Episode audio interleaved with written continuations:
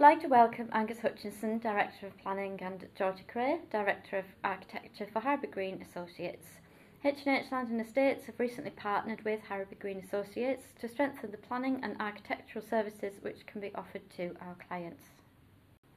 Would you like to give an introduction, Angus, about Harrowby Green Associates? Well, I was hoping Georgie would be able to do this That's bit, if fine. that's all right. You crack on, Yeah. Georgie. That's fine. Um, so we're a multidisciplinary practice. We combine planning, consultancy, architecture, and quantity surveying. Um, Angus covers the planning side of things. I cover the architecture uh, along with the team that we have, and um, we have uh, Roy Williamson, who's our in-house quantity surveyor, and we work with a number of other consultants as well, uh, structural engineers, ecology consultants, etc. Uh, The, the list is never ending actually. um, but the practice has kind of grown out of shared project work from about 2017 onwards. This this current team started to work together. Um, we set up our current office in about 2018, um, and Angus joined us in 2020, and we've been kind of growing ever since. Our offices are based in Carlisle and London Road. Uh, we work kind of through Cumbria, North Lancashire, Durham, and South West Scotland predominantly, um, but anywhere outside of that as well. So covering a very similar area to H&H Land and Estates and you also have office space in, in our offices here at Borderway so you're fully available for our clients to, to utilise and also it's very interesting that you have such a broad range of consultants that you work with which means we have got a wide variety of access to a range of services to guide everyone through the, the planning requirements. And it's also to be complementary to what you provide as well, Mm-hmm. To use the services you provide. So, Yeah, yeah, and we hope that'll work very well. Thank Mm. you. So, Angus, please can you tell us a little about your background and areas of expertise? oh, uh, where to start? The, um, I studied planning at Bristol. Uh, I got my first job in an authority uh, to the south of Bristol. Uh, my wife, who is from Cumbria, uh, Borrowdale, uh, she came down for a summer job, and we met uh, to uh, in Bristol. And then ten years later, she decided that she was feeling a bit homesick and wanted to come back to Cumbria. So uh, she, we both came back. I ended up working at Carlisle City Council for 26 years. Uh, then also moved into the private sector with a company called Hyde Harrington, and then since then have uh, joined up with uh, Harrowby Green Associates. Uh, in terms of the experience, it's working in the public sector has given me a grounding uh, in all all aspects really of the planning process, and also the type of work that's involved, and it covers the agricultural, the residential, the commercial, uh, the leisure, recreation, uh, and also the renewable energy sectors as well. So it's given me a, a thorough grounding in all those aspects. Um, so that's it really. That's great. Oh, that's a real good range of work, and obviously with having a background in the local authority, you've got a good insight for what the planners are looking for and how you can get those planning applications through. Well, they, we, we approach it on the basis of what's going to make it easiest for the authority in terms of processing the application. Mhm. So uh, we obviously uh, helping the client in, in doing that, uh, but the intention is to try and get a, a proposal through the system as quickly as possible. And you must have quite a good relationship with some of the employees Well, we- the council. Yeah, through the, the 26 years being up here, you, you get to know at, at both the county level as, as well as the, the, the city, but also with the other local authorities that we deal with. Mm-hmm. Oh, that's great. So, Georgie, could you tell us about the areas of work which you specialise in and how you became a director at Harrowby Green Associates? Yeah. Um, so again, uh, maybe a bit of a background here as well, but I'm originally from Carlisle area, um, sort of out Lanercost way. Um, went to school in Brampton and then went away to study and came back. Um, I've worked in local practice for almost 20 years now, in and out of things. Um, I became an associate at Johnson Wright before moving into our to set up our current design office, um, which we said was in 2018. Um, sort of I think one of the advantages of working as a bit like Angus locally for so long is you have that local knowledge of local processes in terms of planning officers and how they like to, to deal with and process applications, but equally local buildings and sort of traditional ways of building quite worked on quite a few clay dabbing projects and other things, but you know rubble fill walls and things that are quite unique to Cumbria. So that sort of local knowledge is well, it's quite interesting, but it's also Mhm. helpful when you come across them to have that Absolutely. background.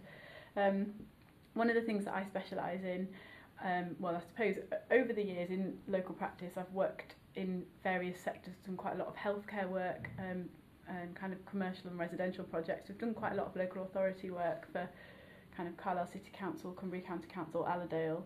Um, but one of the things that is my specialism, I'm a conservation architect um, and I've worked on a few heritage buildings, including for the City Council and, and County Council. Um, and that's kind of my kind of key, my area of interest. I'm happy to work on all projects, but I quite like conservation projects. Yeah, that, that is really interesting, Georgie, because obviously as a conservation architect, you must have had access to some particularly interesting buildings and projects. Can you tell us about any which have been particularly interesting or challenging? Yeah. Um, I think in terms of heritage projects, some of the more significant ones that I've worked on have been the public sector ones. Um, we worked on the restoration of Carlisle Old, Town Hall, which I think most people will recognise and remember. It's not the most notable of buildings, I have to say, but its setting right in the centre of Carlisle kind of sets it apart. Um, and we worked on, I mean, it's got it's medieval in terms of its origins, that building. Um, but then um, I don't know, we worked on projects to restore the local the, the envelope, but then also internally, and found some quite interesting. I mean, for example, nearly all of its roof timbers are reused from ships as, as an interesting Yeah, work about that building. And so that's quite interesting. But in kind of a more rural context, we've done work on Caldbeck Church, for example, St Kentigern's, and that's Norman, the tower there. So that's that was quite a nice project to work on, and it's it's tracing the history of that building over its kind of lifetime. And yeah, the tower's Norman, but other elements of it are much more recent. So that's quite an interesting one to have worked on as well.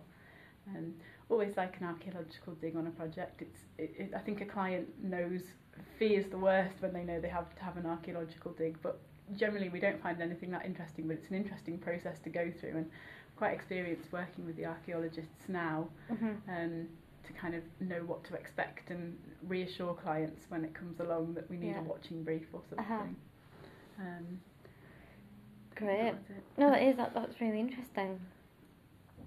So, what areas of work do you particularly enjoy, Angus, and do you have any particular achievements you wish to share with us? Uh, I wouldn't say there is uh, any one particular project, but the joy I get from the job is finding answers and solutions. And um, what I can say is that after all these years, I'm still enjoying the job. So uh, it, it's nice to say, Yes. uh, and it's how I approach it in terms Uh-huh. of dealing with clients um, and trying to look for answers Uh-huh. and, and ways forward. Great. Oh, that's very positive. So we have touched on some of the services you, you can offer. Um, do you just want to expand a little bit on the, the type of things that you do in order to bring through a, planning application? Uh, well, the, in terms of how we approach it, it's, it's there's the pre-application adv- advice, um, and it's it's throughout the whole phase of the of a particular project. So there'll be initial advice, initial discussions, uh, looking at the feasibility of something, and it could also include viability of a particular scheme, um, and then progressing that, seeing which other consultants need to be involved, what are the likely issues um, and getting that information up front. It may be uh, tweaking a particular project uh, to, you know, to meet the circumstances and, and to and to move it forward. So, uh, and it may also involve pre-application discussions with the councils involved, um, and then it's the actual submission, and it may, that may also involve talking at a planning committee if necessary, um, and hopefully getting a positive result from that process. And, and keeping the client informed as we go along, really. So the other partners that you work with in terms of bringing a planning application forward would be your ecologists and highways specialists and making sure they've got all the statements and It is, it's and, items. yeah, and engineers. Um, so it, it, it's particularly uh, well, drainage has become uh, sort of important, um, sort of surface water drainage and flooding has, has risen to the fore as everyone will, Absolutely, as everyone will appreciate. And contamination again is particularly sensitive. Mhm. Um, dep- again depends on the site in, Mm. itself and Mhm. ecology and Yeah. net biodiversity. That's and- right. And gains there. So That's going to be a big change, isn't it, coming in now yeah, it's, yes, I, I remember when I first started, I, I, I saw a report and it's for a scheme for 100 houses, and the, the report was three pages long and with a recommendation for approval. And, and nowadays, when you think, you know, the amount of work that has to go involved in, that is involved in a, a scheme, it, it's it's going to take more than three pages. Yeah, yeah, it's So, vast, isn't it it? is, it All can be, yeah, of yeah, surveys yeah. and information required by the It can be. planners. It can be, and that can be overwhelming. But Mhm. it, it's once I think you've explained it to the client, then then it makes it a lot clearer and Mhm. gives them a degree of comfort. Excellent, thank you. So, is there a current trend to the type of development work that you are working on at present?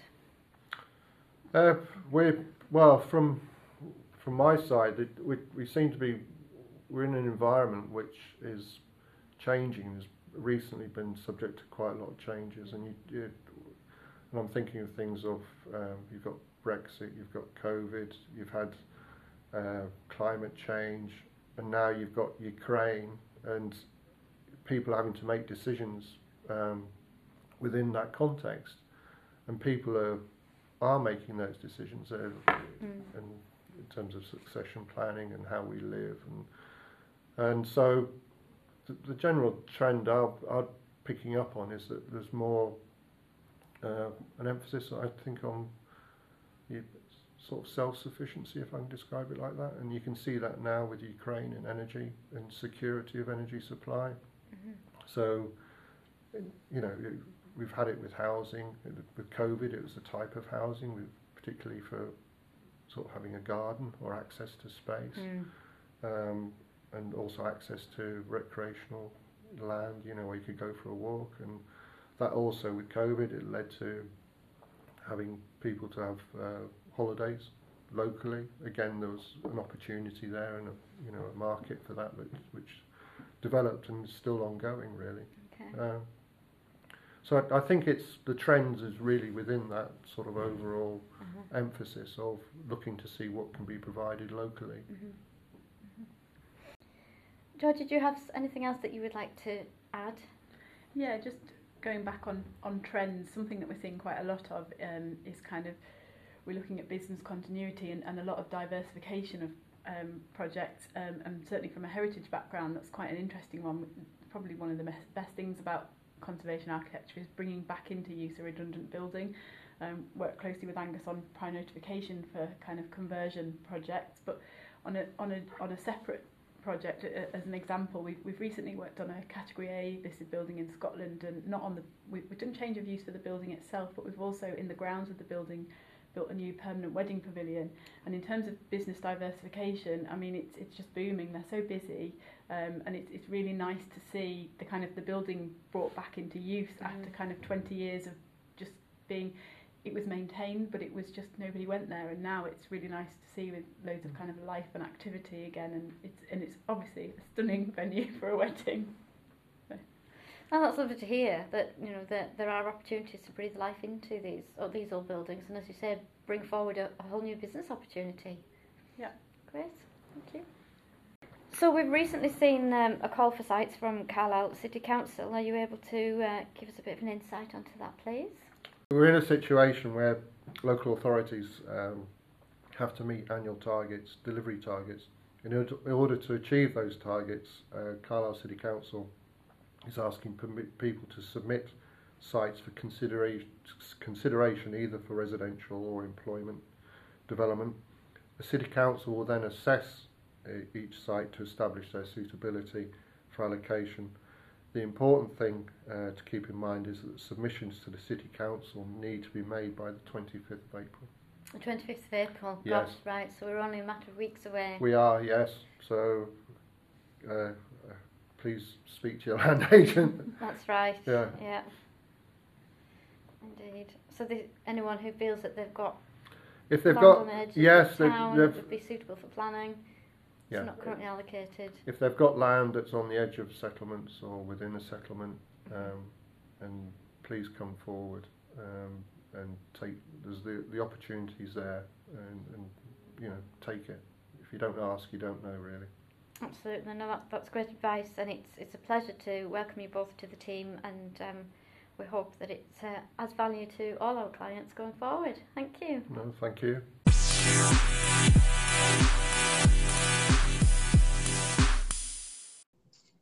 Hello, I'm Tracy Jackson, Associate Director at H&H Land and Estates, and today I'm speaking with Felicity Elder of Leeds University, who is a co-investigator in the Soil Pollution Assessment Delivery Research Project, also known as SPADE. Welcome, Felicity. Thank you, Neen. Oh, sorry. Thank you, Tracy, for having me. Felicity is going to share with us an insight to the project, what they are hoping to achieve, and importantly, how you can get involved. I think we're all aware that soil is an essential living organism which has been depleted over recent years, with deteriorating soil health one of the biggest challenges farming is facing today. We are seeing a real shift in government focus on improving the environment and soil health, with the anticipated rollout of the soils standard in the Sustainable Farming Incentive later this year. Healthy soils are central to farming and maintaining good soil health benefits not only the environment, but also productivity and profitability. So Felicity, it's great to be talking to you today. First of all, can you tell us a little bit about your background and how you came to be working on the SPADE research project? Hi Tracy, thank you for having me. Uh, so I am an environmental chemist who's working at the University of Leeds, uh, though I originally trained as a clinical microbiologist within the NHS, uh, with a real focus on antibiotic resistance and clinical trial work. Uh, while I was doing this, it sort of led me to see how many pharmaceuticals we excrete in our urine, which led me to become interested in the fate of these within the environment and go on to complete a PhD in environmental chemistry with the University of Bath. Uh, this looked at the fate of antibiotics and antibiotic resistance genes within the urban water cycle. Uh, and during this, I became increasingly aware of how important microbes are in degrading chemicals within the environment, uh, not just within the water cycle, but also within soils. And this led me, an overall interest led me to apply for the postdoctoral research position with uh, Dr. Laura Carter, who's co leading SPADE, uh, which looked at antibiotics in slurry and manure and potentially uh, how different treatments of them can limit their release into the environment. So that's sort of a summary of my background and how I came to work on uh, this project. Um, but sort of tracing drugs from start to finish is my sort of my main research aim. Great. No, that was really interesting facility. Sorry, I'll do that again. That's really interesting, Felicity. I mean, we're seeing such a focus on soil health, but also that there has been that focus on reducing antibiotics in, in the farming environment also. So, so that's a real good good point to be looking at. Please can you explain to us the purpose of the research more in detail? So uh, the SPADE project is designed to be a UK-wide sampling campaign to investigate the presence of different chemicals, uh, including human and veterinary medicines within UK soil, uh, but particularly where organic fertilisers such as slurry or sludge have been used. Um, so it, it, came about partly after a group of farmers approached the university um, looking to, for answers around issues that they were having with their land since applying a liquid-based fertilizer. And while we were discussing how we could possibly help them, uh, we came to the realization that there's no database of what chemicals are usually present within UK soil, uh, other than your usual carbon and nitrates, and sort of your normal fertilizers, but nothing relating to potential pharmaceuticals. So we weren't really able to help these farmers because we couldn't say what was in their soil, whether it was normal or not normal, or potentially causing them the problems. So this led us on to be able to develop um, a project and to get some funding from Research England to look into this further. Uh, with the overall aim of the project being to generate this UK-wide data set uh, for information, which can hopefully be then rolled out in future years and we can potentially track changes within the uh, chemical properties of soil. But that's really interesting to to hear that we really don't have a detailed understanding of, of what's on our soils, bearing in mind what we've been applying over recent years. So that's really important piece of work. Can you tell us what you were looking for in the soil samples? So we're taking two different approaches for looking within the soil samples. So the first approach we're going to use is quite a targeted approach. So we have a list of about 16 different pharmaceuticals that we know are present within different slurries, manures, and other organic fertilizers. And we're going to look for those. Um, with, with that approach, we'll be able to actually quantify the exact amount that was in the soil. But then we're also going to take another approach, which is called high resolution mass spectrometry. And this creates almost like a chemical fingerprint for the soil. So you can see pretty well everything that is in there.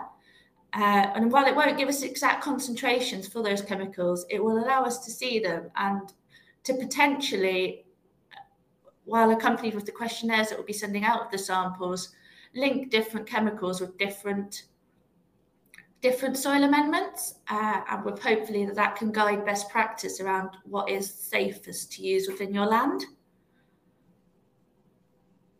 Great. So, from my understanding, you're you're looking at farmers across the UK, but those who have applied a variety of different amendments. So that can be anything from home-produced slurry and manure to liquid fertilizer products and sewage sludge. Is that correct?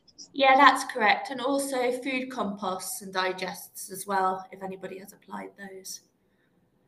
Okay, great.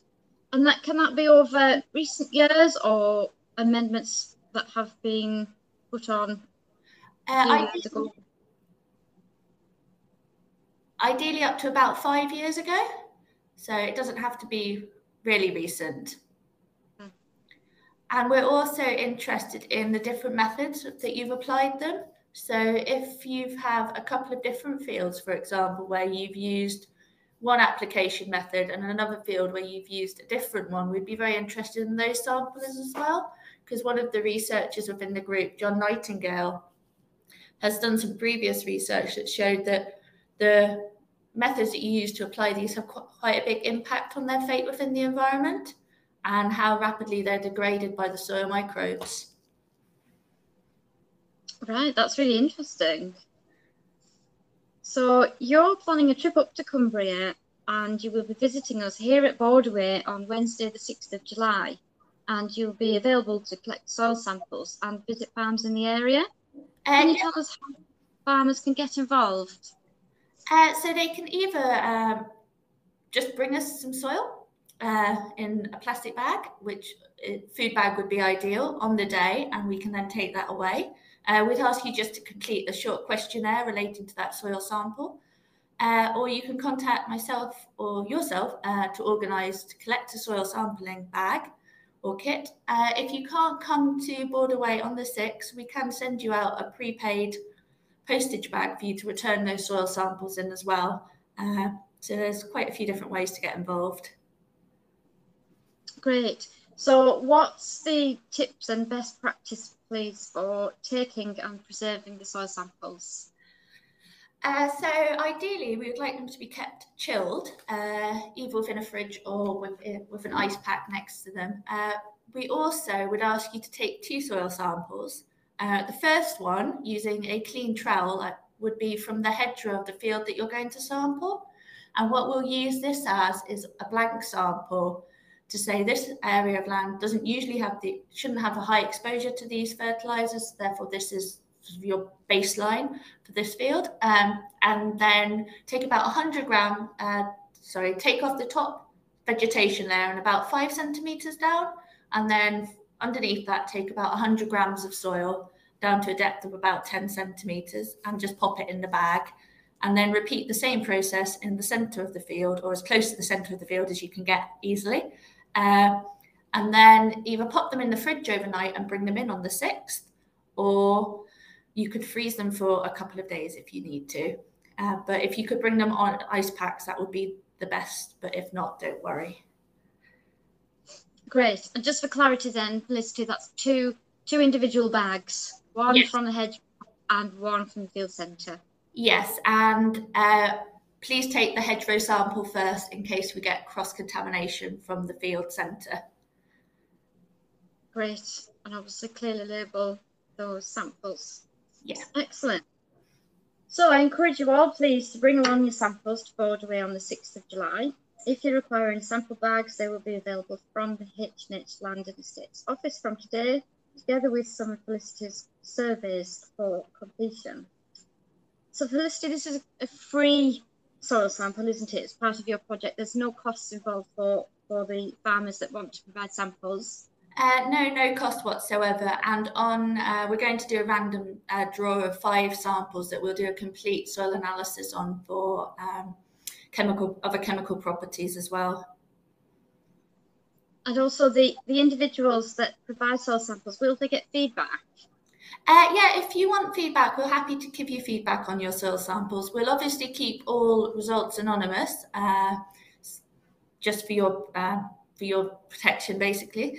Um, but yeah, we're happy to provide feedback if you give us if you say you want it. Great, no, that's really useful. So when do you anticipate completion of the project? We're hoping to collect most of our soil samples during July and complete analysis over the rest of the summer. Uh, the longest part of this is actually analysing the fingerprints for uh, what is in the soil. Uh, so this will probably take us through to the uh, sort of towards the end of the new year before we'll get be able to release those results. And where will your report be um, available? Uh, so we'll hopefully publish it within a scientific journal. Uh, we'll obviously disseminate results between all the uh, individuals who take part as well, uh, anonymous results, and then if they want their specific soil results, we can provide that for them as well via email. Great. Well, that's all very interesting facility. Felicity, sorry. all very interesting, Felicity. I look forward to seeing you on the 6th of July and good luck with your project. Thank you very much, Tracy, for inviting me to speak to you today, and hopefully we'll get a nice uptake of soil samples. Hello, I'm Tracy Jackson, Associate Director at H&H Land and Estates. And today I'm speaking with Felicity Elder of Leeds University, who is a co-investigator in the Soil Pollution Assessment Delivery Research Project, also known as SPADE. Welcome, Felicity. Thank you, Nin. Oh, sorry. Thank you, Tracy, for having me. Felicity is going to share with us an insight to the project, what they are hoping to achieve, and importantly, how you can get involved.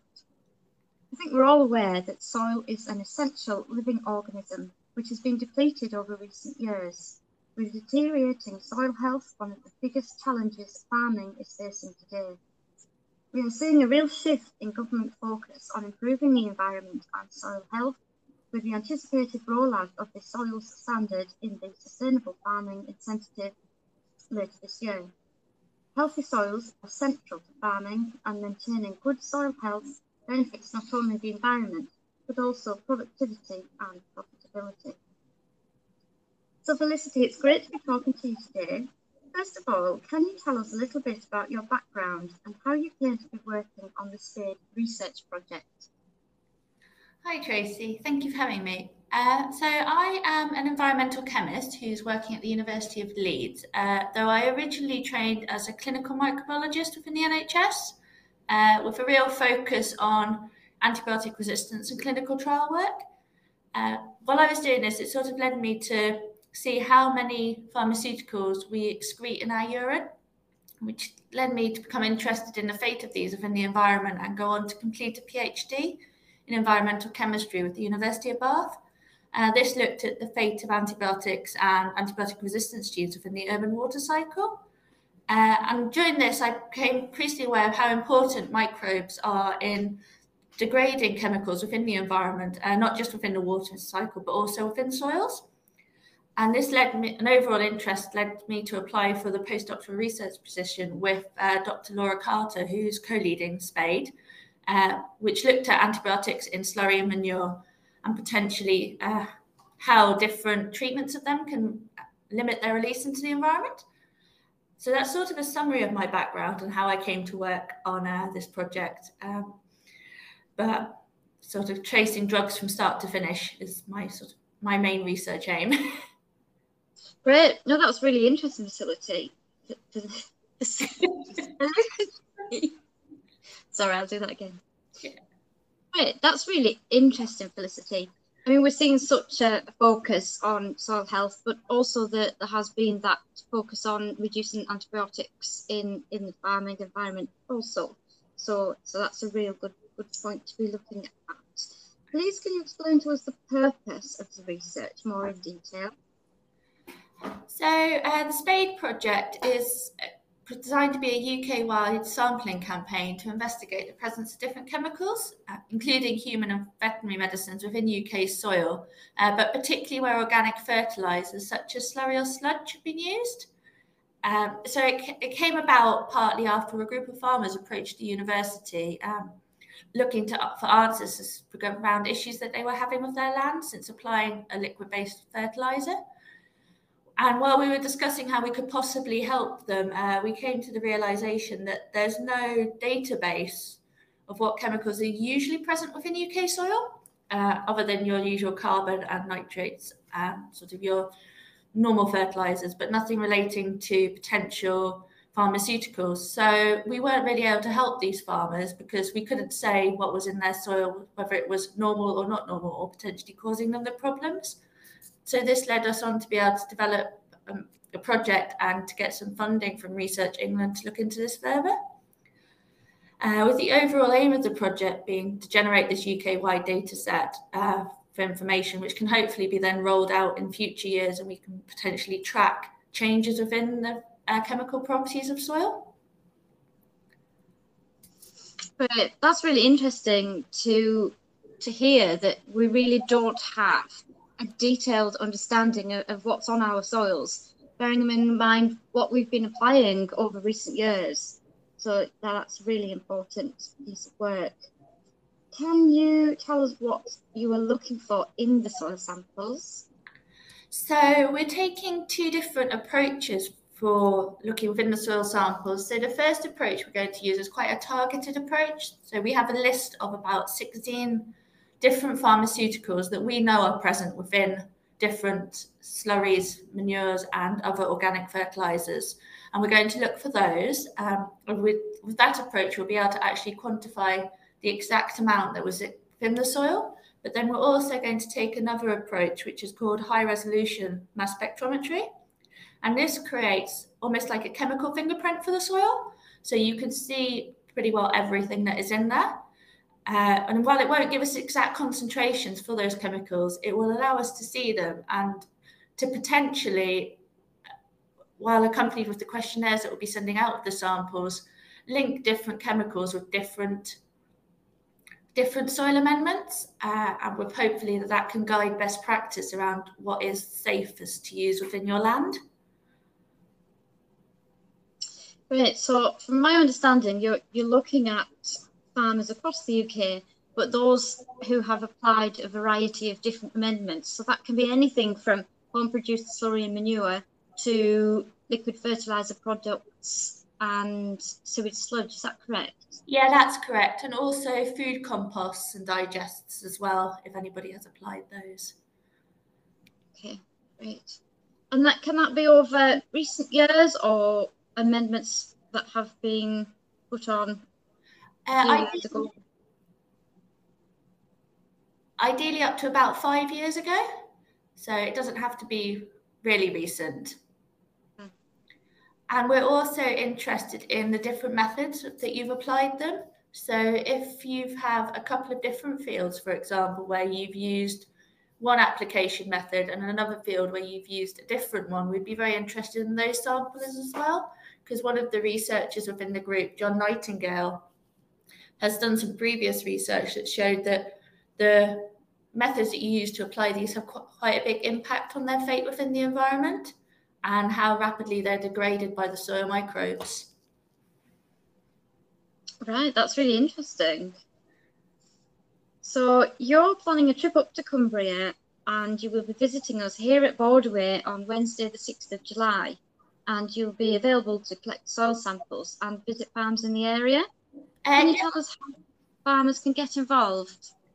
Uh, so they can either um, just bring us some soil uh, in a plastic bag, which uh, food bag would be ideal on the day, and we can then take that away. Uh, we'd ask you just to complete a short questionnaire relating to that soil sample. Uh, or you can contact myself or yourself uh, to organise to collect a soil sampling bag or kit. Uh, if you can't come to Borderway on the 6th, we can send you out a prepaid postage bag for you to return those soil samples in as well. Uh, so there's quite a few different ways to get involved. Great. So what's the tips and best practice, please, for taking and preserving the soil samples? Uh, so ideally, we would like them to be kept chilled, uh, either within a fridge or with, uh, with an ice pack next to them. Uh, we also would ask you to take two soil samples. Uh, the first one, using a clean trowel, uh, would be from the hedgerow of the field that you're going to sample. And what we'll use this as is a blank sample to say this area of land doesn't usually have the shouldn't have a high exposure to these fertilizers therefore this is your baseline for this field um, and then take about 100 gram uh, sorry take off the top vegetation layer and about five centimeters down and then underneath that take about 100 grams of soil down to a depth of about 10 centimeters and just pop it in the bag and then repeat the same process in the center of the field or as close to the center of the field as you can get easily uh, and then either pop them in the fridge overnight and bring them in on the 6th or you could freeze them for a couple of days if you need to. Uh, but if you could bring them on ice packs, that would be the best. But if not, don't worry. Great. And just for clarity, then, Felicity, that's two two individual bags, one yes. from the hedge and one from the field centre. Yes, and uh, please take the hedgerow sample first in case we get cross contamination from the field centre. Great, and obviously clearly label those samples. Yeah. Excellent. So I encourage you all, please, to bring along your samples to Borderway on the 6th of July. If you require any sample bags, they will be available from the H&H Land and Estates office from today, together with some of Felicity's surveys for completion. So Felicity, this is a free soil sample, isn't it? It's part of your project. There's no costs involved for, for the farmers that want to provide samples. Uh, no, no cost whatsoever. And on, uh, we're going to do a random uh, draw of five samples that we'll do a complete soil analysis on for um, chemical other chemical properties as well. And also the, the individuals that provide soil samples, will they get feedback? Uh, yeah, if you want feedback, we're happy to give you feedback on your soil samples. We'll obviously keep all results anonymous, uh, just for your uh, for your protection, basically. Um, but yeah, we're happy to provide feedback if you give us, if you say you want it. Great, no, that's really useful. So when do you anticipate completion of the project? We're hoping to collect most of our soil samples during July and complete analysis over the rest of the summer. And the longest part of this is actually analysing the fingerprints for uh, what is in the soil. Uh, so this will probably take us through to the uh, sort of towards the end of the new year before we'll get be able to release those results. And where will your report be um, available? Uh, so we'll hopefully publish it within a scientific journal. Uh, we'll obviously disseminate results between all the uh, individuals who take part as well, uh, anonymous results, and then if they want their specific soil results, we can provide that for them as well via email. Great. Well, that's all very interesting facility. Felicity, sorry. all very interesting, Felicity. I look forward to seeing you on the 6th of July and good luck with your project. Thank you very much, Tracy, for inviting me to speak to you today, and hopefully we'll get a nice uptake of soil samples. Hello, I'm Tracy Jackson, Associate Director at H&H Land and Estates and today I'm speaking with Felicity Elder of Leeds University, who is a co-investigator in the Soil Pollution Assessment Delivery Research Project, also known as SPADE. Welcome, Felicity. Thank you, Nin. Oh, sorry. Thank you, Tracy, for having me. Felicity is going to share with us an insight to the project, what they are hoping to achieve, and importantly, how you can get involved. I think we're all aware that soil is an essential living organism which has been depleted over recent years, with deteriorating soil health one of the biggest challenges farming is facing today. We are seeing a real shift in government focus on improving the environment and soil health, with the anticipated rollout of the soils standard in the Sustainable Farming Incentive later this year. Healthy soils are central to farming and maintaining good soil health benefits not only the environment, but also productivity and profitability. So Felicity, it's great to be talking to you today. First of all, can you tell us a little bit about your background and how you came to be working on the SPADE research project? Hi Tracy, thank you for having me. Uh, so I am an environmental chemist who's working at the University of Leeds, uh, though I originally trained as a clinical microbiologist within the NHS uh, with a real focus on antibiotic resistance and clinical trial work. Uh, while I was doing this, it sort of led me to see how many pharmaceuticals we excrete in our urine, which led me to become interested in the fate of these within the environment and go on to complete a PhD in environmental chemistry with the University of Bath. Uh, this looked at the fate of antibiotics and antibiotic resistance genes within the urban water cycle. Uh, and during this, I became increasingly aware of how important microbes are in degrading chemicals within the environment, uh, not just within the water cycle, but also within soils. And this led me, an overall interest led me to apply for the postdoctoral research position with uh, Dr. Laura Carter, who's co leading SPADE, uh, which looked at antibiotics in slurry and manure and potentially uh, how different treatments of them can limit their release into the environment. So that's sort of a summary of my background and how I came to work on uh, this project. Um, but sort of tracing drugs from start to finish is my sort of my main research aim. Great. No, that was really interesting facility. Sorry, I'll do that again. Yeah. Great. That's really interesting, Felicity. I mean, we're seeing such a focus on soil health, but also that there has been that focus on reducing antibiotics in, in the farming environment also.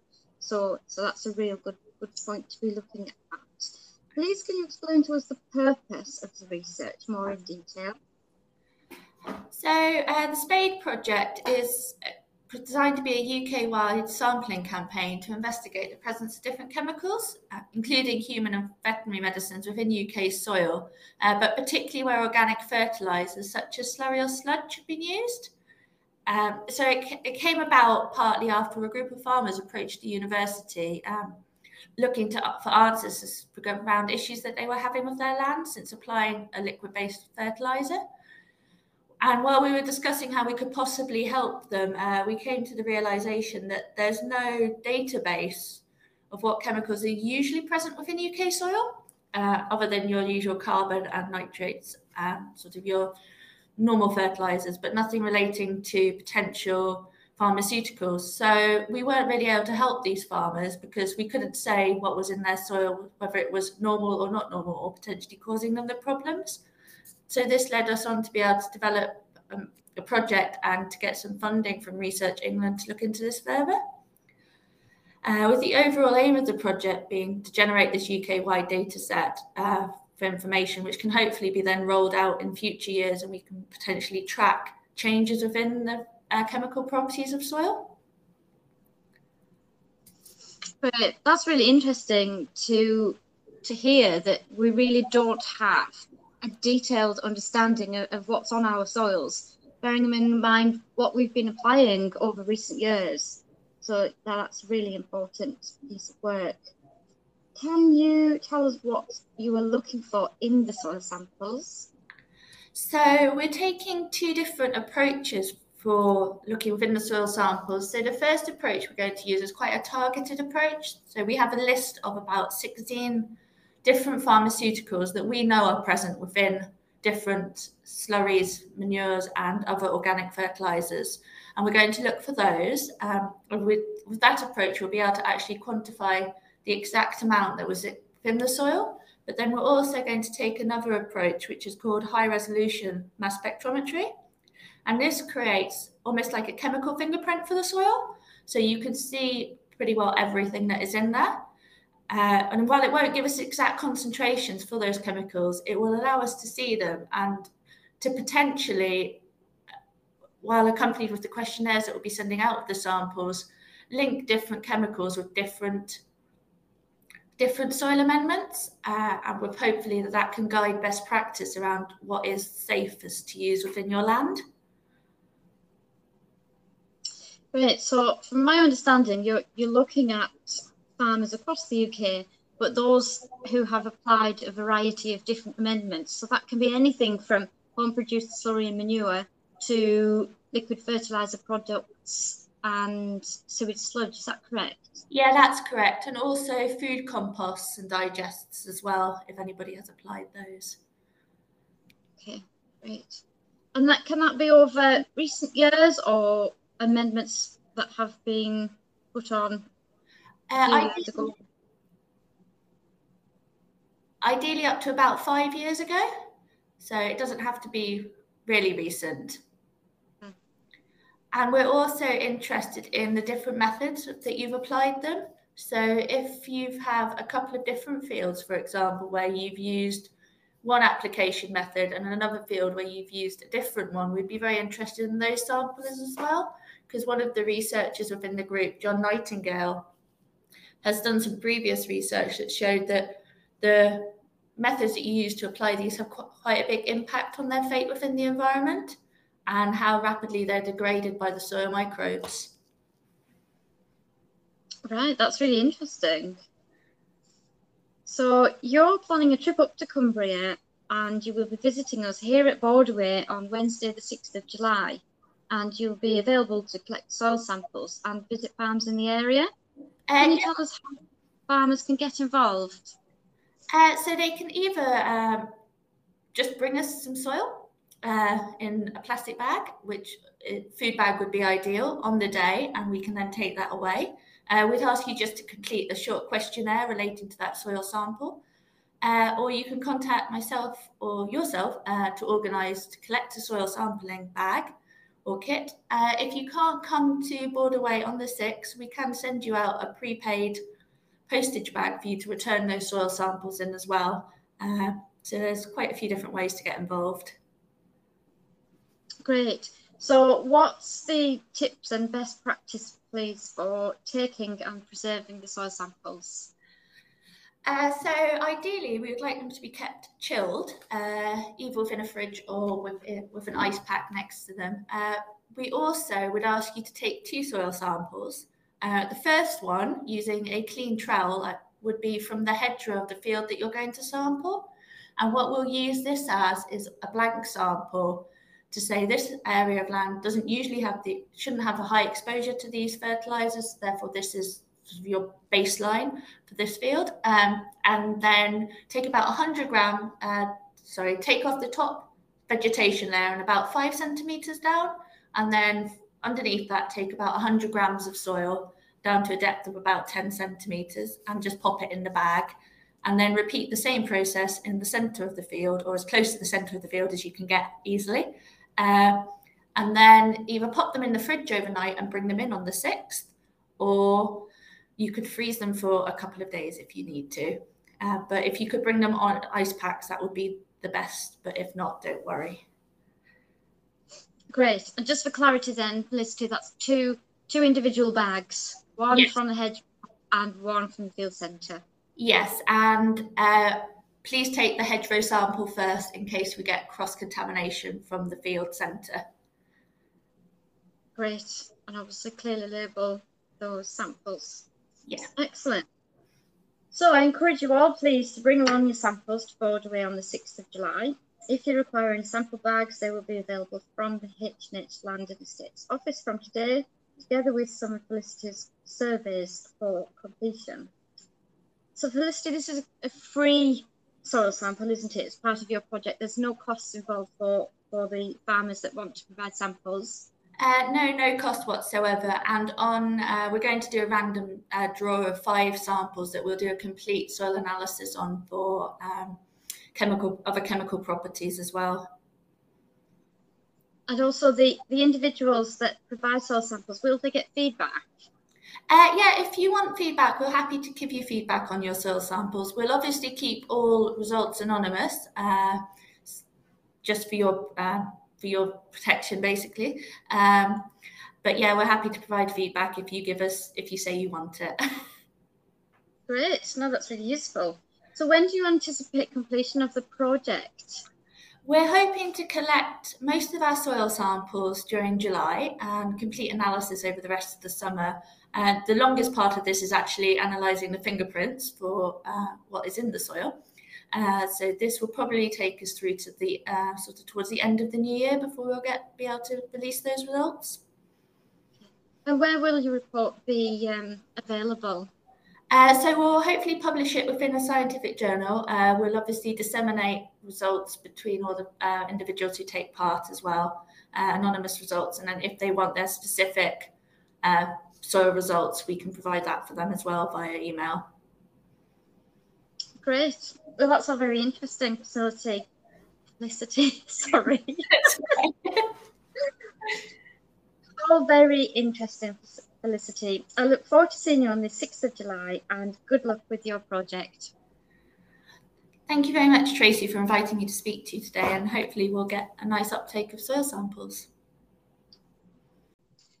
Hello, I'm Tracy Jackson, Associate Director at H&H Land and Estates, and today I'm speaking with Felicity Elder of Leeds University, who is a co-investigator in the Soil Pollution Assessment Delivery Research Project also known as SPADE. Welcome, Felicity. Thank you, Nin. Oh, sorry. Thank you, Tracy, for having me. Felicity is going to share with us an insight to the project, what they are hoping to achieve, and importantly, how you can get involved. I think we're all aware that soil is an essential living organism which has been depleted over recent years with deteriorating soil health one of the biggest challenges farming is facing today. We are seeing a real shift in government focus on improving the environment and soil health with the anticipated rollout of the soils standard in the Sustainable Farming Incentive later this year. Healthy soils are central to farming and maintaining good soil health benefits not only the environment but also productivity and profitability. So Felicity, it's great to be talking to you today. First of all, can you tell us a little bit about your background and how you came to be working on the SPADE research project? Hi Tracy, thank you for having me. Uh, so I am an environmental chemist who's working at the University of Leeds, uh, though I originally trained as a clinical microbiologist within the NHS uh, with a real focus on antibiotic resistance and clinical trial work. Uh, while I was doing this, it sort of led me to see how many pharmaceuticals we excrete in our urine, which led me to become interested in the fate of these within the environment and go on to complete a PhD in environmental chemistry with the University of Bath. Uh, this looked at the fate of antibiotics and antibiotic resistance genes within the urban water cycle. Uh, and during this, I became increasingly aware of how important microbes are in degrading chemicals within the environment, uh, not just within the water cycle, but also within soils. And this led me, an overall interest led me to apply for the postdoctoral research position with uh, Dr. Laura Carter, who's co leading SPADE, uh, which looked at antibiotics in slurry and manure and potentially uh, how different treatments of them can limit their release into the environment. So that's sort of a summary of my background and how I came to work on uh, this project. Um, but sort of tracing drugs from start to finish is my sort of my main research aim. Great. No, that was really interesting facility. Sorry, I'll do that again. Great. That's really interesting, Felicity. I mean, we're seeing such a focus on soil health, but also that there has been that focus on reducing antibiotics in, in the farming environment also. So, so that's a real good good point to be looking at. Please, can you explain to us the purpose of the research more in detail? So uh, the SPADE project is designed to be a UK-wide sampling campaign to investigate the presence of different chemicals, uh, including human and veterinary medicines within UK soil, uh, but particularly where organic fertilisers such as slurry or sludge have been used. Um, so it, it, came about partly after a group of farmers approached the university um, looking to for answers around issues that they were having with their land since applying a liquid-based fertilizer. And while we were discussing how we could possibly help them, uh, we came to the realization that there's no database of what chemicals are usually present within UK soil, uh, other than your usual carbon and nitrates, and sort of your normal fertilizers, but nothing relating to potential pharmaceuticals. So we weren't really able to help these farmers because we couldn't say what was in their soil, whether it was normal or not normal, or potentially causing them the problems. So this led us on to be able to develop um, a project and to get some funding from Research England to look into this further. Uh, with the overall aim of the project being to generate this UK-wide data set uh, for information, which can hopefully be then rolled out in future years and we can potentially track changes within the uh, chemical properties of soil. But that's really interesting to to hear that we really don't have a detailed understanding of, of what's on our soils, bearing in mind what we've been applying over recent years. So that's really important piece of work. Can you tell us what you were looking for in the soil samples? So we're taking two different approaches for looking within the soil samples. So the first approach we're going to use is quite a targeted approach. So we have a list of about 16 different pharmaceuticals that we know are present within different slurries, manures, and other organic fertilizers. And we're going to look for those. Um, with, with that approach, we'll be able to actually quantify the exact amount that was in the soil. But then we're also going to take another approach, which is called high resolution mass spectrometry. And this creates almost like a chemical fingerprint for the soil. So you can see pretty well everything that is in there. Uh, and while it won't give us exact concentrations for those chemicals, it will allow us to see them and to potentially, while accompanied with the questionnaires that we'll be sending out of the samples, link different chemicals with different different soil amendments, uh, and with hopefully that that can guide best practice around what is safest to use within your land.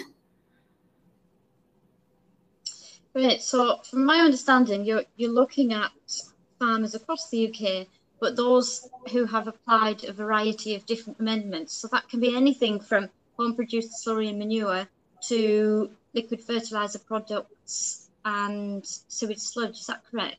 Yeah, that's correct. And also food composts and digests as well, if anybody has applied those. Okay, great. And that can that be over recent years or amendments that have been put on uh, ideally, ideally up to about five years ago. So it doesn't have to be really recent. Hmm. And we're also interested in the different methods that you've applied them. So if you have a couple of different fields, for example, where you've used one application method and another field where you've used a different one, we'd be very interested in those samples as well. Because one of the researchers within the group, John Nightingale, has done some previous research that showed that the methods that you use to apply these have quite a big impact on their fate within the environment and how rapidly they're degraded by the soil microbes. Right, that's really interesting. So you're planning a trip up to Cumbria and you will be visiting us here at Borderway on Wednesday the 6th of July and you'll be available to collect soil samples and visit farms in the area. Can you tell us how farmers can get involved? Uh, so they can either um, just bring us some soil uh, in a plastic bag, which uh, food bag would be ideal on the day, and we can then take that away. Uh, we'd ask you just to complete a short questionnaire relating to that soil sample. Uh, or you can contact myself or yourself uh, to organise to collect a soil sampling bag or kit. Uh, if you can't come to Borderway on the 6th, we can send you out a prepaid postage bag for you to return those soil samples in as well. Uh, so there's quite a few different ways to get involved. Great. So what's the tips and best practice, please, for taking and preserving the soil samples? Uh, so ideally, we would like them to be kept chilled, uh, either within a fridge or with, uh, with an ice pack next to them. Uh, we also would ask you to take two soil samples. Uh, the first one using a clean trowel, would be from the hedgerow of the field that you're going to sample.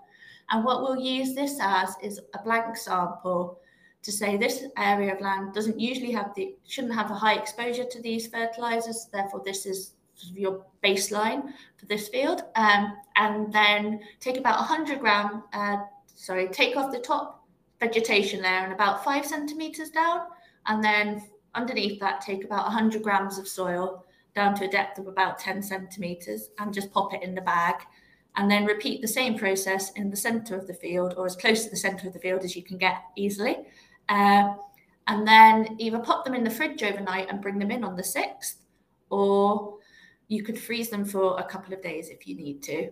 Uh, but if you could bring them on ice packs, that would be the best. But if not, don't worry. Great. And just for clarity, then, Felicity, that's two two individual bags, one yes. from the hedge and one from the field centre. Yes, and uh, Please take the hedgerow sample first in case we get cross contamination from the field centre. Great, and obviously clearly label those samples. Yeah. Excellent. So I encourage you all, please, to bring along your samples to Borderway on the 6th of July. If you require any sample bags, they will be available from the H&H Land and Estates office from today, together with some of Felicity's surveys for completion. So Felicity, this is a free soil sample, isn't it? It's part of your project. There's no costs involved for, for the farmers that want to provide samples.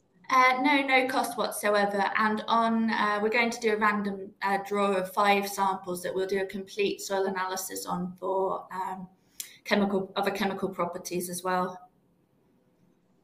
And also the, the individuals that provide soil samples, will they get feedback? Uh, yeah, if you want feedback, we're happy to give you feedback on your soil samples. We'll obviously keep all results anonymous, uh, just for your uh, for your protection, basically. Um, but yeah, we're happy to provide feedback if you give us if you say you want it.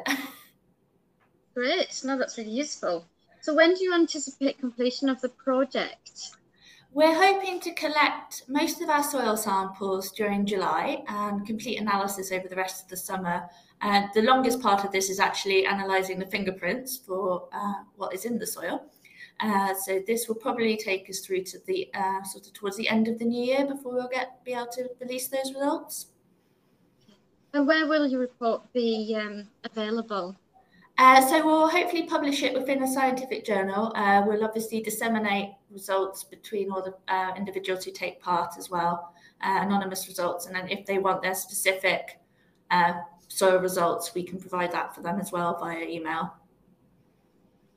Great. Well, that's all very interesting facility. Felicity, sorry.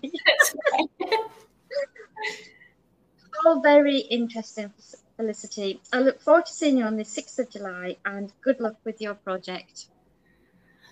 Thank you very much, Tracy, for inviting me to speak to you today, and hopefully we'll get a nice uptake of soil samples.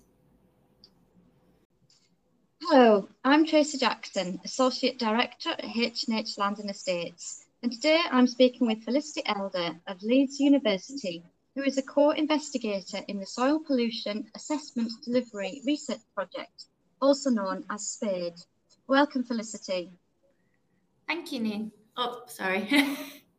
Thank you, Tracy, for having me. Felicity is going to share with us an insight to the project what they are hoping to achieve, and importantly, how you can get involved.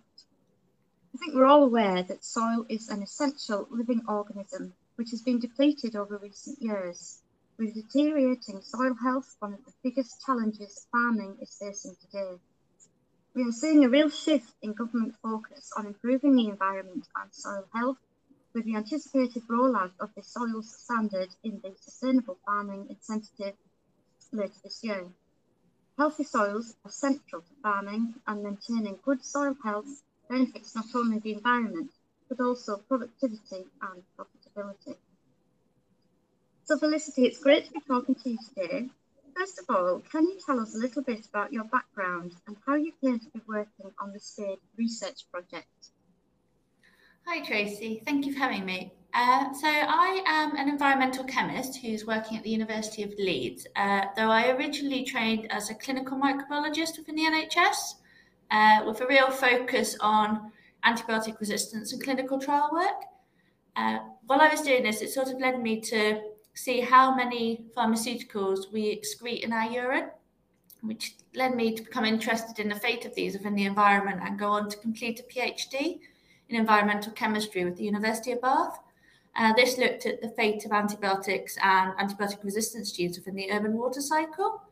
Uh, and during this, I became increasingly aware of how important microbes are in degrading chemicals within the environment, uh, not just within the water cycle, but also within soils. And this led me, an overall interest led me to apply for the postdoctoral research position with uh, Dr. Laura Carter, who's co leading SPADE, uh, which looked at antibiotics in slurry and manure and potentially uh, how different treatments of them can limit their release into the environment.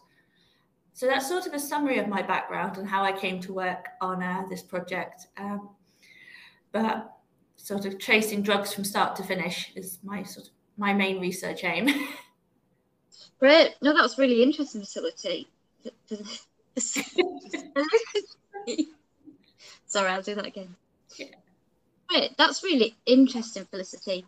I mean, we're seeing such a focus on soil health, but also that there has been that focus on reducing antibiotics in, in the farming environment also. So, so that's a real good good point to be looking at. Please, can you explain to us the purpose of the research more in detail? So, uh, the SPADE project is designed to be a UK wide sampling campaign to investigate the presence of different chemicals, uh, including human and veterinary medicines within UK soil, uh, but particularly where organic fertilisers such as slurry or sludge have been used. Um, so it, it, came about partly after a group of farmers approached the university um, looking to, for answers around issues that they were having with their land since applying a liquid based fertiliser. And while we were discussing how we could possibly help them, uh, we came to the realization that there's no database of what chemicals are usually present within UK soil, uh, other than your usual carbon and nitrates, and sort of your normal fertilizers, but nothing relating to potential pharmaceuticals. So we weren't really able to help these farmers because we couldn't say what was in their soil, whether it was normal or not normal, or potentially causing them the problems. So this led us on to be able to develop um, a project and to get some funding from Research England to look into this further. Uh, with the overall aim of the project being to generate this UK-wide data set uh, for information, which can hopefully be then rolled out in future years and we can potentially track changes within the uh, chemical properties of soil. But that's really interesting to to hear that we really don't have a detailed understanding of, of what's on our soils, bearing in mind what we've been applying over recent years. So that's really important piece of work. Can you tell us what you were looking for in the soil samples? So we're taking two different approaches for looking within the soil samples. So the first approach we're going to use is quite a targeted approach. So we have a list of about 16 different pharmaceuticals that we know are present within different slurries, manures, and other organic fertilizers. And we're going to look for those. Um, with, with that approach, we'll be able to actually quantify the exact amount that was in the soil. But then we're also going to take another approach, which is called high resolution mass spectrometry. And this creates almost like a chemical fingerprint for the soil. So you can see pretty well everything that is in there. Uh, and while it won't give us exact concentrations for those chemicals, it will allow us to see them and to potentially, while accompanied with the questionnaires that we'll be sending out of the samples, link different chemicals with different different soil amendments, uh, and with hopefully that that can guide best practice around what is safest to use within your land. Right. So, from my understanding, you're you're looking at farmers across the UK, but those who have applied a variety of different amendments. So that can be anything from home-produced slurry and manure to liquid fertilizer products and sewage sludge. Is that correct? Yeah, that's correct. And also food composts and digests as well, if anybody has applied those. Okay, great. And that can that be over recent years or amendments that have been put on uh, I, ideally up to about five years ago. So it doesn't have to be really recent. Hmm. And we're also interested in the different methods that you've applied them. So if you have a couple of different fields, for example, where you've used one application method and another field where you've used a different one, we'd be very interested in those samples as well. Because one of the researchers within the group, John Nightingale, has done some previous research that showed that the methods that you use to apply these have quite a big impact on their fate within the environment and how rapidly they're degraded by the soil microbes. Right, that's really interesting. So you're planning a trip up to Cumbria and you will be visiting us here at Borderway on Wednesday, the 6th of July. And you'll be available to collect soil samples and visit farms in the area. Can you tell us how farmers can get involved? Uh, so they can either um, just bring us some soil uh, in a plastic bag, which uh, food bag would be ideal on the day, and we can then take that away. Uh, we'd ask you just to complete a short questionnaire relating to that soil sample. Uh, or you can contact myself or yourself uh, to organise to collect a soil sampling bag or kit. Uh, if you can't come to Borderway on the 6th, we can send you out a prepaid postage bag for you to return those soil samples in as well. Uh, so there's quite a few different ways to get involved. Great. So what's the tips and best practice please for taking and preserving the soil samples? Uh, so ideally, we would like them to be kept chilled, uh, either within a fridge or with, uh, with an ice pack next to them. Uh, we also would ask you to take two soil samples. Uh, the first one, using a clean trowel, uh, would be from the hedgerow of the field that you're going to sample. And what we'll use this as is a blank sample to say this area of land doesn't usually have the shouldn't have a high exposure to these fertilizers therefore this is your baseline for this field um, and then take about 100 gram uh, sorry take off the top vegetation layer and about five centimeters down and then underneath that take about 100 grams of soil down to a depth of about 10 centimeters and just pop it in the bag and then repeat the same process in the center of the field or as close to the center of the field as you can get easily uh, and then either pop them in the fridge overnight and bring them in on the 6th, or you could freeze them for a couple of days if you need to. Uh, but if you could bring them on ice packs, that would be the best. But if not, don't worry. Great. And just for clarity, then, Felicity, that's two two individual bags, one yes. from the hedge and one from the field centre. Yes, and uh, Please take the hedgerow sample first in case we get cross contamination from the field centre. Great, and obviously clearly label those samples. Yeah. Excellent. So I encourage you all, please, to bring along your samples to Borderway on the 6th of July. If you require any sample bags, they will be available from the H&H Land and Estates office from today, together with some of Felicity's surveys for completion. So Felicity, this is a free soil sample, isn't it? It's part of your project. There's no costs involved for, for the farmers that want to provide samples. Uh, no, no cost whatsoever. And on, uh, we're going to do a random uh, draw of five samples that we'll do a complete soil analysis on for um, chemical other chemical properties as well. And also the, the individuals that provide soil samples, will they get feedback? Uh, yeah, if you want feedback, we're happy to give you feedback on your soil samples. We'll obviously keep all results anonymous, uh, just for your uh, for your protection, basically. Um, but yeah, we're happy to provide feedback if you give us if you say you want it. Great, no, that's really useful. So when do you anticipate completion of the project? We're hoping to collect most of our soil samples during July and complete analysis over the rest of the summer uh, the longest part of this is actually analysing the fingerprints for uh, what is in the soil. Uh, so this will probably take us through to the uh, sort of towards the end of the new year before we'll get be able to release those results. And where will your report be um, available? Uh, so we'll hopefully publish it within a scientific journal. Uh, we'll obviously disseminate results between all the uh, individuals who take part as well, uh, anonymous results, and then if they want their specific uh, soil results, we can provide that for them as well via email. Great. Well, that's a very interesting facility. Felicity, sorry. all very interesting, Felicity. I look forward to seeing you on the 6th of July and good luck with your project. Thank you very much, Tracy, for inviting me to speak to you today, and hopefully we'll get a nice uptake of soil samples.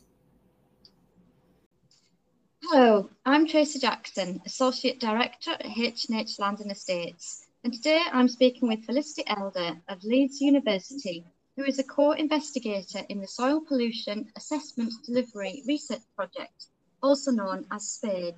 Welcome, Felicity. Thank you, Neen. Oh, sorry. Thank you, Tracy, for having me. Felicity is going to share with us an insight to the project, what they are hoping to achieve, and importantly, how you can get involved.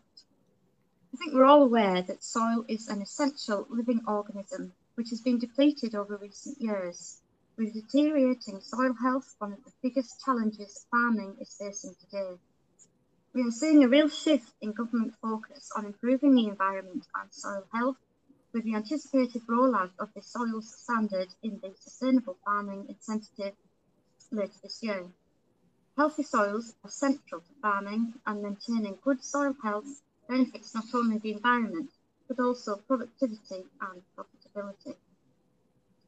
So Felicity, it's great to be talking to you today. First of all, can you tell us a little bit about your background and how you came to be working on the SPADE research project?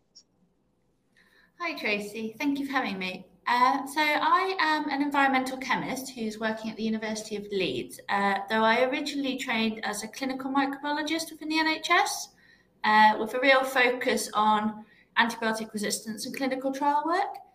Uh, while I was doing this, it sort of led me to see how many pharmaceuticals we excrete in our urine, which led me to become interested in the fate of these within the environment and go on to complete a PhD in environmental chemistry with the University of Bath.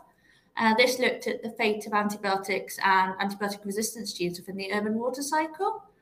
Uh, and during this, I became increasingly aware of how important microbes are in degrading chemicals within the environment, uh, not just within the water cycle, but also within soils. And this led me, an overall interest led me to apply for the postdoctoral research position with uh, Dr. Laura Carter, who's co leading SPADE, uh, which looked at antibiotics in slurry and manure and potentially uh, how different treatments of them can limit their release into the environment. So that's sort of a summary of my background and how I came to work on uh, this project. Um, but sort of tracing drugs from start to finish is my sort of my main research aim. Great. No, that was really interesting facility.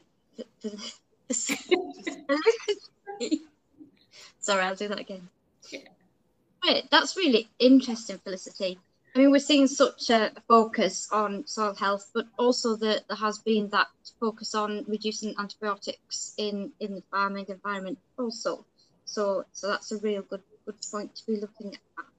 Please, can you explain to us the purpose of the research more in detail? So, uh, the SPADE project is designed to be a UK-wide sampling campaign to investigate the presence of different chemicals, uh, including human and veterinary medicines within UK soil, uh, but particularly where organic fertilisers such as slurry or sludge have been used. Um, so it, it, came about partly after a group of farmers approached the university um, looking to, for answers around issues that they were having with their land since applying a liquid-based fertiliser. And while we were discussing how we could possibly help them, uh, we came to the realization that there's no database of what chemicals are usually present within UK soil, uh, other than your usual carbon and nitrates, and sort of your normal fertilizers, but nothing relating to potential pharmaceuticals. So we weren't really able to help these farmers because we couldn't say what was in their soil, whether it was normal or not normal, or potentially causing them the problems. So this led us on to be able to develop um, a project and to get some funding from Research England to look into this further. Uh, with the overall aim of the project being to generate this UK-wide data set uh, for information, which can hopefully be then rolled out in future years and we can potentially track changes within the uh, chemical properties of soil. But that's really interesting to to hear that we really don't have a detailed understanding of, of what's on our soils, bearing in mind what we've been applying over recent years. So that's really important piece of work. Can you tell us what you are looking for in the soil samples? So we're taking two different approaches for looking within the soil samples. So the first approach we're going to use is quite a targeted approach. So we have a list of about 16 different pharmaceuticals that we know are present within different slurries, manures, and other organic fertilizers. And we're going to look for those. Um, with, with that approach, we'll be able to actually quantify the exact amount that was in the soil. But then we're also going to take another approach, which is called high resolution mass spectrometry. And this creates almost like a chemical fingerprint for the soil. So you can see pretty well everything that is in there. Uh, and while it won't give us exact concentrations for those chemicals, it will allow us to see them and to potentially, while accompanied with the questionnaires that we'll be sending out with the samples, link different chemicals with different different soil amendments uh, and with hopefully that that can guide best practice around what is safest to use within your land. Great. So, from my understanding, you're you're looking at farmers across the UK, but those who have applied a variety of different amendments. So that can be anything from home-produced slurry and manure to liquid fertilizer products and sewage sludge. Is that correct? Yeah, that's correct. And also food composts and digests as well, if anybody has applied those. Okay, great. And that can that be over recent years or amendments that have been put on uh, ideally,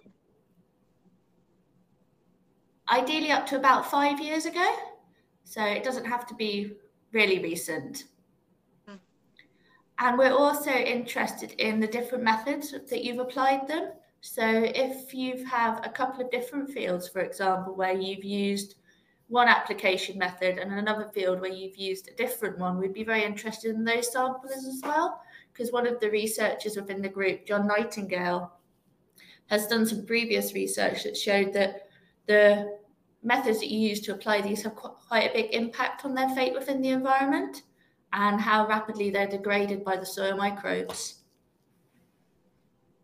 Right, that's really interesting.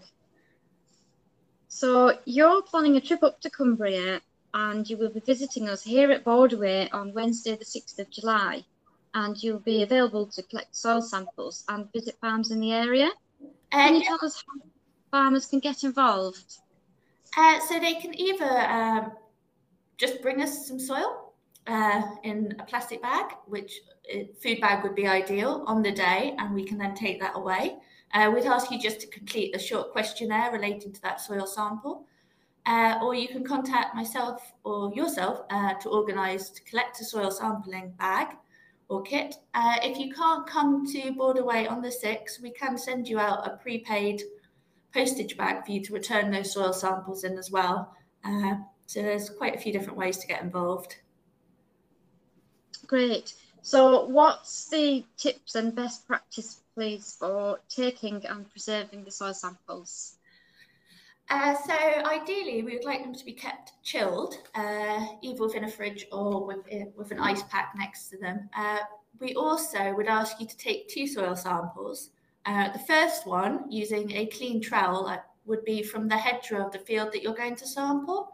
And what we'll use this as is a blank sample to say this area of land doesn't usually have the shouldn't have a high exposure to these fertilizers therefore this is your baseline for this field. Um, and then take about 100 gram, uh, sorry, take off the top vegetation layer and about five centimeters down.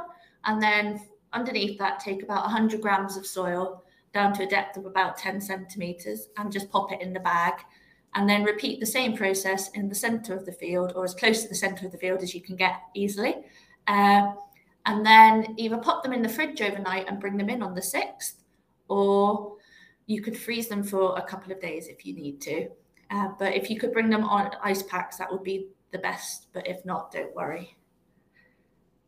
Great. And just for clarity, then, Felicity, that's two two individual bags, one yes. from the hedge and one from the field centre.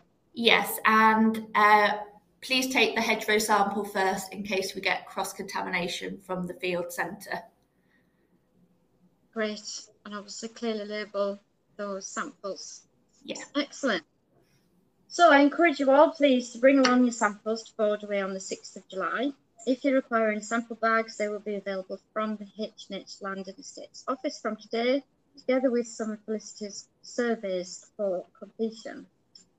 So Felicity, this is a free soil sample, isn't it? It's part of your project. There's no costs involved for, for the farmers that want to provide samples. Uh, no, no cost whatsoever. And on, uh, we're going to do a random uh, draw of five samples that we'll do a complete soil analysis on for um, chemical other chemical properties as well. And also the, the individuals that provide soil samples, will they get feedback? Uh, yeah, if you want feedback, we're happy to give you feedback on your soil samples. We'll obviously keep all results anonymous, uh, just for your uh, for your protection, basically. Um, but yeah, we're happy to provide feedback if you give us if you say you want it. Great, no, that's really useful. So when do you anticipate completion of the project? We're hoping to collect most of our soil samples during July and complete analysis over the rest of the summer. Uh, the longest part of this is actually analysing the fingerprints for uh, what is in the soil. Uh, so this will probably take us through to the uh, sort of towards the end of the new year before we'll get be able to release those results. And where will your report be um, available? Uh, so we'll hopefully publish it within a scientific journal. Uh, we'll obviously disseminate results between all the uh, individuals who take part as well, uh, anonymous results, and then if they want their specific soil results, we can provide that for them as well via email. Great. Well, that's a very interesting facility. Felicity, sorry. All very interesting, Felicity. I look forward to seeing you on the 6th of July and good luck with your project. Thank you very much, Tracy, for inviting me to speak to you today, and hopefully we'll get a nice uptake of soil samples. Hello, I'm Tracy Jackson, Associate Director at H&H Land and Estates and today I'm speaking with Felicity Elder of Leeds University, who is a co-investigator in the Soil Pollution Assessment Delivery Research Project, also known as SPADE. Welcome, Felicity. Thank you, Neen. Oh, sorry. Thank you, Tracy, for having me. Felicity is going to share with us an insight to the project, what they are hoping to achieve, and importantly, how you can get involved. I think we're all aware that soil is an essential living organism which has been depleted over recent years. With deteriorating soil health, one of the biggest challenges farming is facing today. We are seeing a real shift in government focus on improving the environment and soil health with the anticipated rollout of the soils standard in the Sustainable Farming Incentive later this year. Healthy soils are central to farming and maintaining good soil health benefits not only the environment, but also productivity and profitability. So Felicity, it's great to be talking to you today. First of all, can you tell us a little bit about your background and how you came to be working on the SPADE research project? Hi Tracy, thank you for having me. Uh, so I am an environmental chemist who's working at the University of Leeds, uh, though I originally trained as a clinical microbiologist within the NHS uh, with a real focus on antibiotic resistance and clinical trial work. Uh, while I was doing this, it sort of led me to see how many pharmaceuticals we excrete in our urine, which led me to become interested in the fate of these within the environment and go on to complete a PhD in environmental chemistry with the University of Bath. Uh, this looked at the fate of antibiotics and antibiotic resistance genes within the urban water cycle. Uh, and during this, I became increasingly aware of how important microbes are in degrading chemicals within the environment, uh, not just within the water cycle, but also within soils. And this led me, an overall interest led me to apply for the postdoctoral research position with uh, Dr. Laura Carter, who's co leading SPADE, uh, which looked at antibiotics in slurry and manure and potentially uh, how different treatments of them can limit their release into the environment. So that's sort of a summary of my background and how I came to work on uh, this project. Um, but sort of tracing drugs from start to finish is my sort of my main research aim. Great. No, that was really interesting facility. Sorry, I'll do that again. Yeah. Great. That's really interesting, Felicity. I mean, we're seeing such a focus on soil health, but also that there has been that focus on reducing antibiotics in, in the farming environment also. So, so that's a real good good point to be looking at. Please, can you explain to us the purpose of the research more in detail? So, uh, the SPADE project is designed to be a UK-wide sampling campaign to investigate the presence of different chemicals, uh, including human and veterinary medicines within UK soil, uh, but particularly where organic fertilisers such as slurry or sludge have been used. Um, so it, it, came about partly after a group of farmers approached the university um, looking to, for answers around issues that they were having with their land since applying a liquid-based fertiliser. And while we were discussing how we could possibly help them, uh, we came to the realization that there's no database of what chemicals are usually present within UK soil, uh, other than your usual carbon and nitrates, and sort of your normal fertilizers, but nothing relating to potential pharmaceuticals. So we weren't really able to help these farmers because we couldn't say what was in their soil, whether it was normal or not normal, or potentially causing them the problems.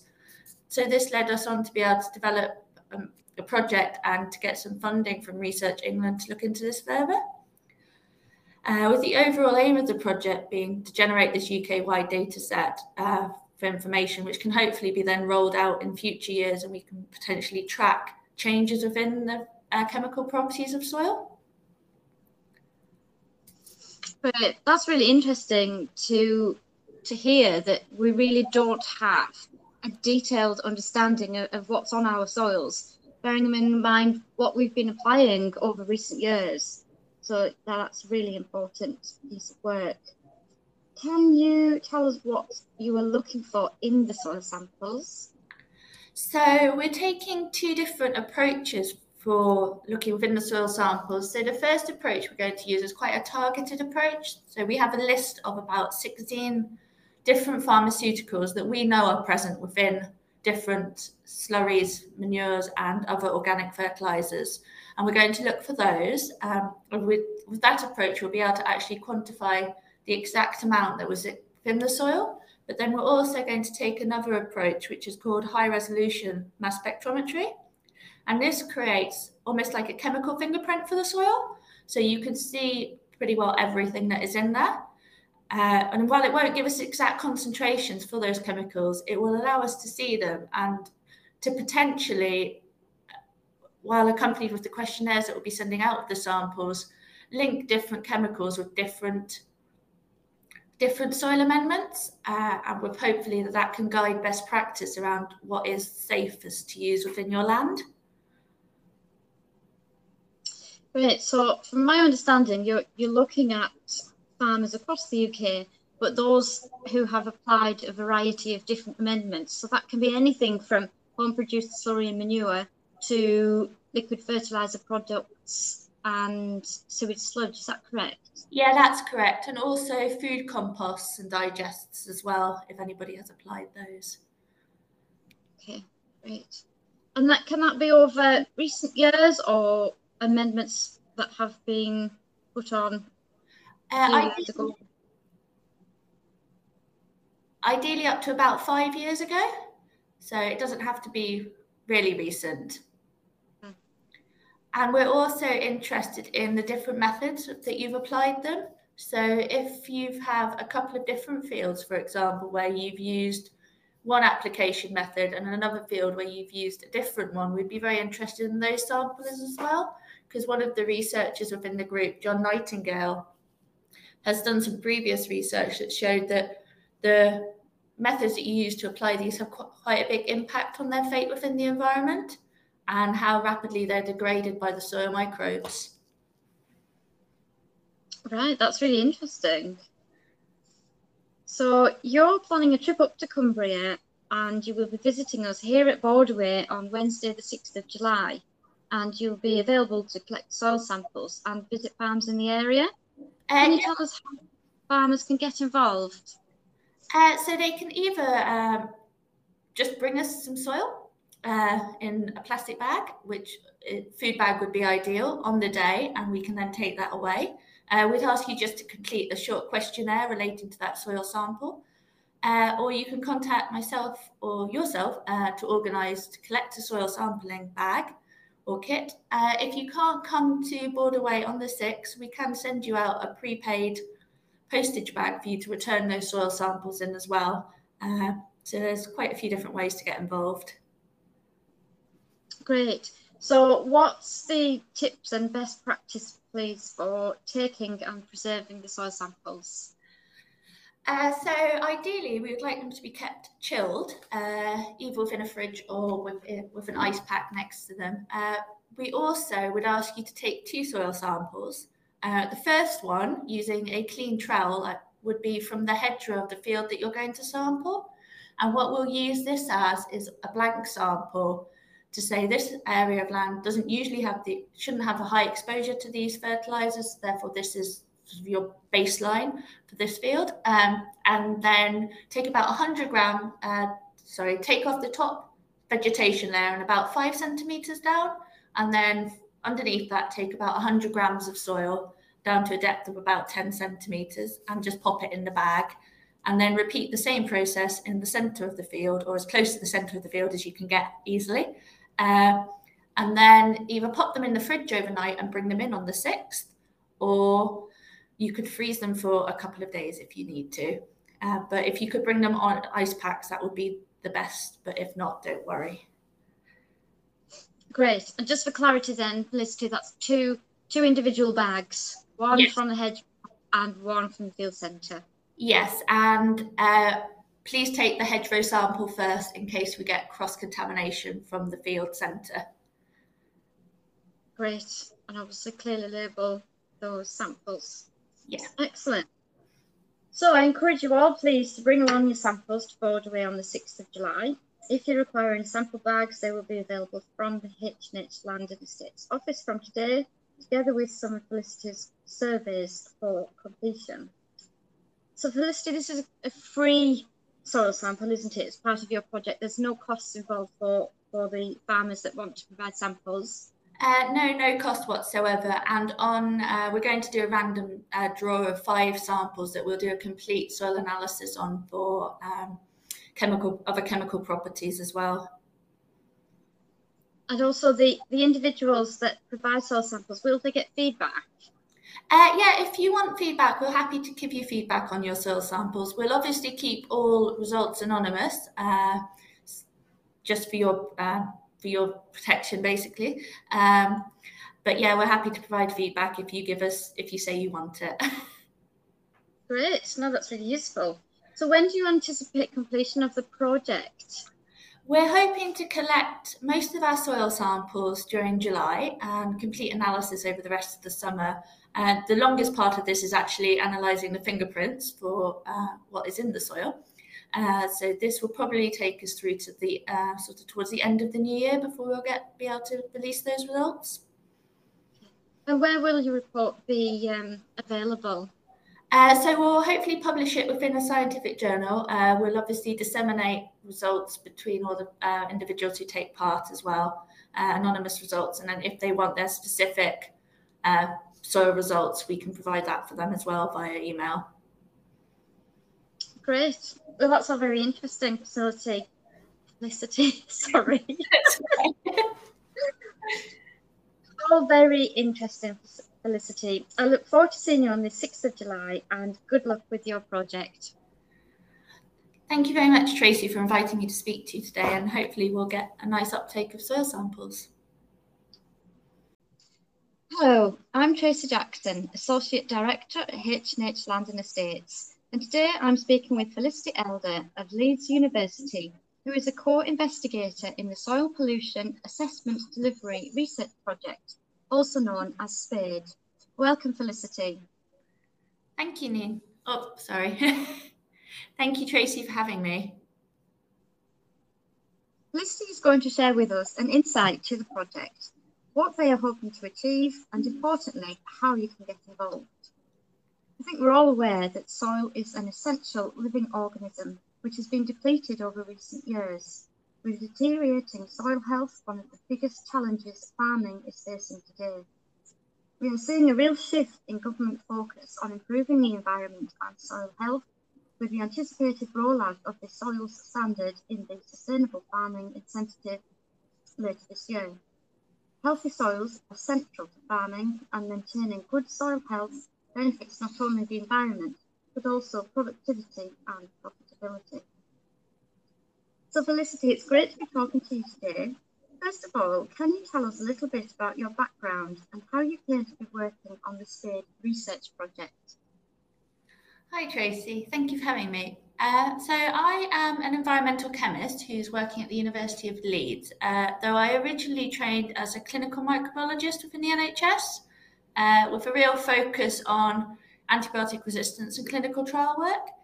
Uh, while I was doing this, it sort of led me to see how many pharmaceuticals we excrete in our urine, which led me to become interested in the fate of these within the environment and go on to complete a PhD in environmental chemistry with the University of Bath. Uh, this looked at the fate of antibiotics and antibiotic resistance genes within the urban water cycle. Uh, and during this, I became increasingly aware of how important microbes are in degrading chemicals within the environment, uh, not just within the water cycle, but also within soils. And this led me, an overall interest led me to apply for the postdoctoral research position with uh, Dr. Laura Carter, who's co leading SPADE, uh, which looked at antibiotics in slurry and manure and potentially uh, how different treatments of them can limit their release into the environment. So that's sort of a summary of my background and how I came to work on uh, this project. Um, but sort of tracing drugs from start to finish is my sort of my main research aim. Great. No, that was really interesting facility. Sorry, I'll do that again. Yeah. Right, that's really interesting, Felicity.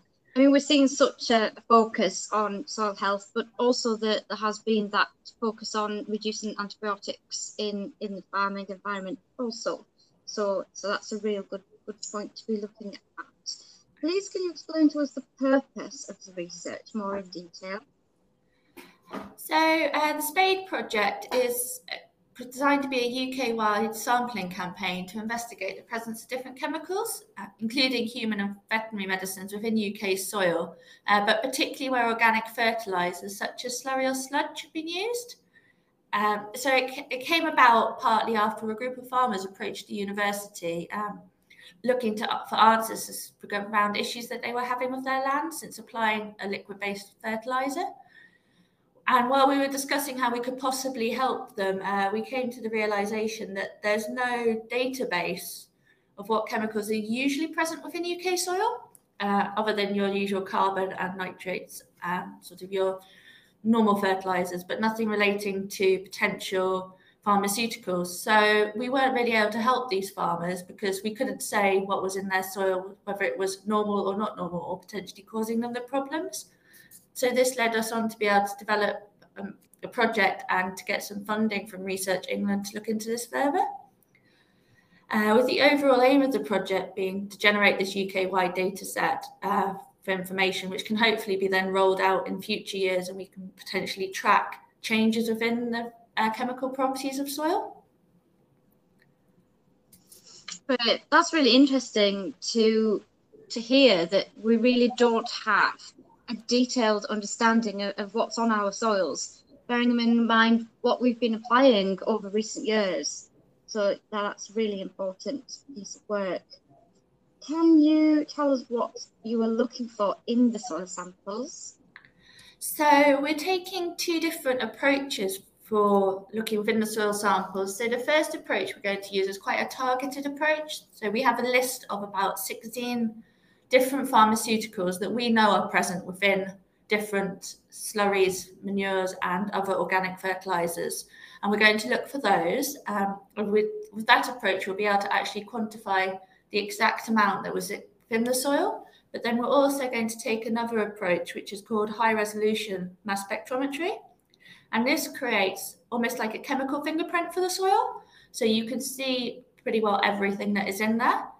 Uh, and while it won't give us exact concentrations for those chemicals, it will allow us to see them and to potentially, while accompanied with the questionnaires that we'll be sending out of the samples, link different chemicals with different different soil amendments uh, and with hopefully that that can guide best practice around what is safest to use within your land. Great. So, from my understanding, you're you're looking at farmers across the UK, but those who have applied a variety of different amendments. So that can be anything from home-produced slurry and manure to liquid fertilizer products and sewage sludge. Is that correct? Yeah, that's correct. And also food composts and digests as well, if anybody has applied those. Okay, great. And that can that be over recent years or amendments that have been put on uh, ideally, ideally up to about five years ago. So it doesn't have to be really recent. Hmm.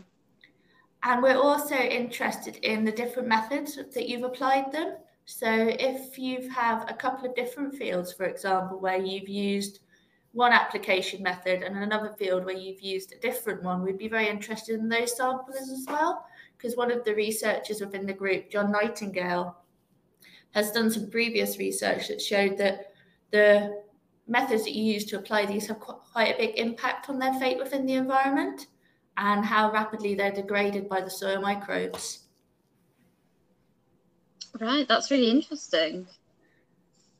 So you're planning a trip up to Cumbria and you will be visiting us here at Borderway on Wednesday the 6th of July and you'll be available to collect soil samples and visit farms in the area.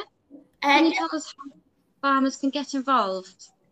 Uh, so they can either um, just bring us some soil uh, in a plastic bag, which uh, food bag would be ideal on the day, and we can then take that away. Uh, we'd ask you just to complete a short questionnaire relating to that soil sample.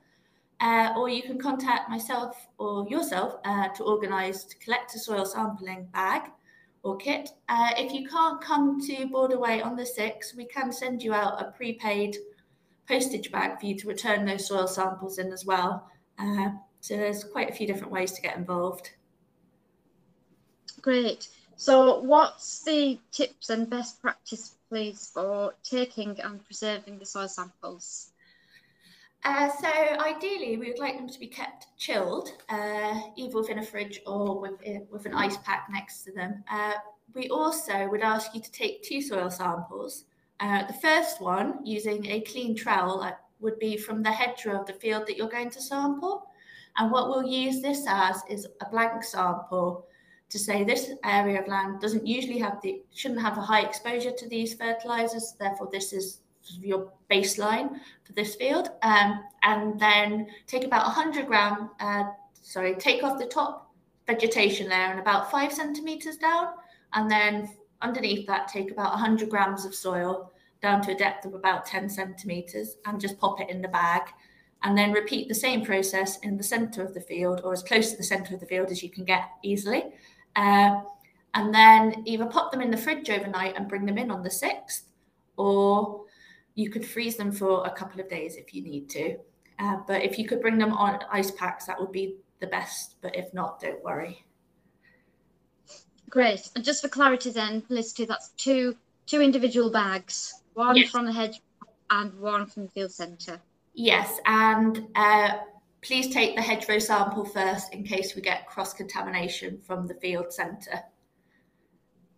Great, and obviously clearly label those samples. Yeah. Excellent. So I encourage you all, please, to bring along your samples to Borderway on the 6th of July. If you require any sample bags, they will be available from the H&H Land and Estates office from today, together with some of Felicity's surveys for completion. So Felicity, this is a free soil sample, isn't it? It's part of your project. There's no costs involved for, for the farmers that want to provide samples.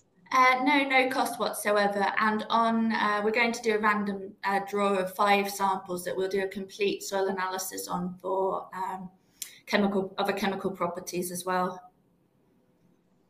And also the, the individuals that provide soil samples, will they get feedback? Uh, yeah, if you want feedback, we're happy to give you feedback on your soil samples. We'll obviously keep all results anonymous, uh, just for your uh, for your protection, basically. Um, but yeah, we're happy to provide feedback if you give us if you say you want it. Great, no, that's really useful. So when do you anticipate completion of the project? We're hoping to collect most of our soil samples during July and complete analysis over the rest of the summer. And the longest part of this is actually analysing the fingerprints for uh, what is in the soil. Uh, so this will probably take us through to the uh, sort of towards the end of the new year before we'll get be able to release those results. And where will your report be um, available?